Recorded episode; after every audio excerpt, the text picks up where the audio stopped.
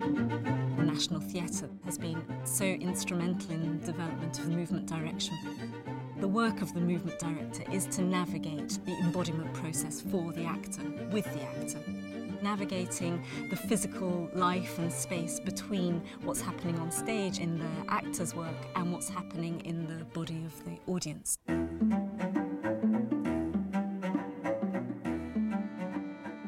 Laurence Olivier himself took his route into character through a physical journey.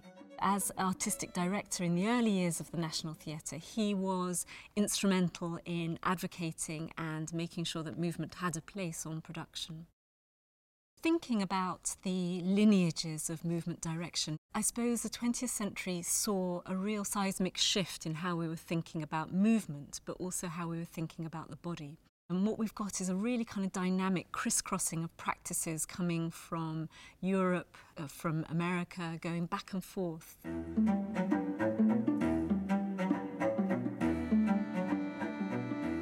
A wave of innovation was coming from Central Europe, Austria, Germany, Switzerland. In dance terms, this has been labelled as the new expressive dance, Ausdruck dance. One of the key proponents of Ausdruck dance was Rudolf Laban, who arrived in Britain in 1938. There had been some schools established in London, notably, and his work was being taught. His presence, however, brought a sort of new energy to it. And the development of the British schools out of Laban's analysis and movement permeated post-war British movement culture. Significant people emerge out of Laban's work. One of them is Geraldine Stevenson, who really is one of the first movement directors that we can recognise. She is noted as being a movement director on the York Mystery Plays in 1954, and that's one of the first times I've actually found the words director of movement in relation to chorus work. The other aspect of Central European movement kind of comes from a slightly different angle through the practice of Litz Pisk. Litz Pisk joined Jewish emigres coming to Britain pre-war, and she started her work in Britain as a movement teacher and a sculptress. Her kind of great innovation was the idea of using real weight, the idea of the imagination feeding how movement might happen. We come back to a theme which is that it's non-form based, it's being invented out of the necessities of the actor's body. Litz Pisk worked both as a movement teacher and as a movement director, and she wove a really interesting career both at the National Theatre, at the Royal Shakespeare Company and in Manchester as well. Her practice was fed into Jane Gibson, director of movement here at the National Theatre for about a decade, from around the mid-80s to the mid-90s. And she really did enliven hundreds of pieces of work.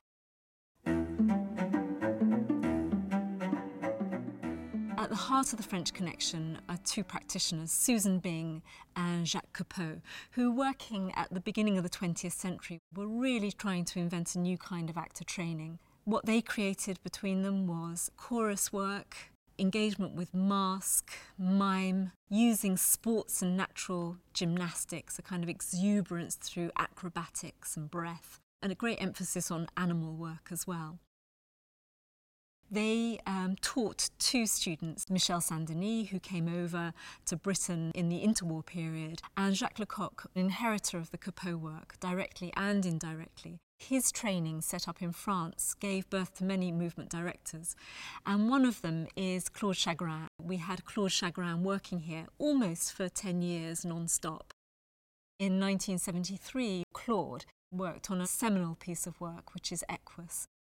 Looking at photos and reading reviews, you see this incredible application of animal work because the horses were obviously played by these incredibly costumed actors.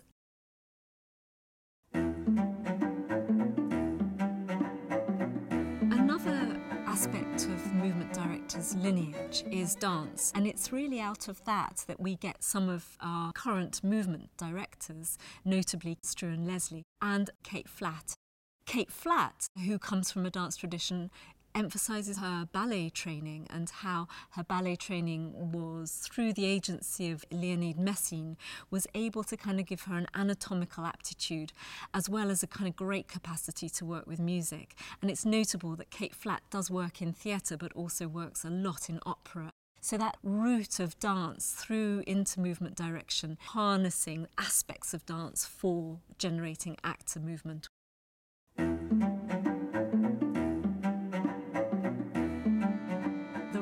Of what was called physical theatre helped promote and consolidate what movement could be in production.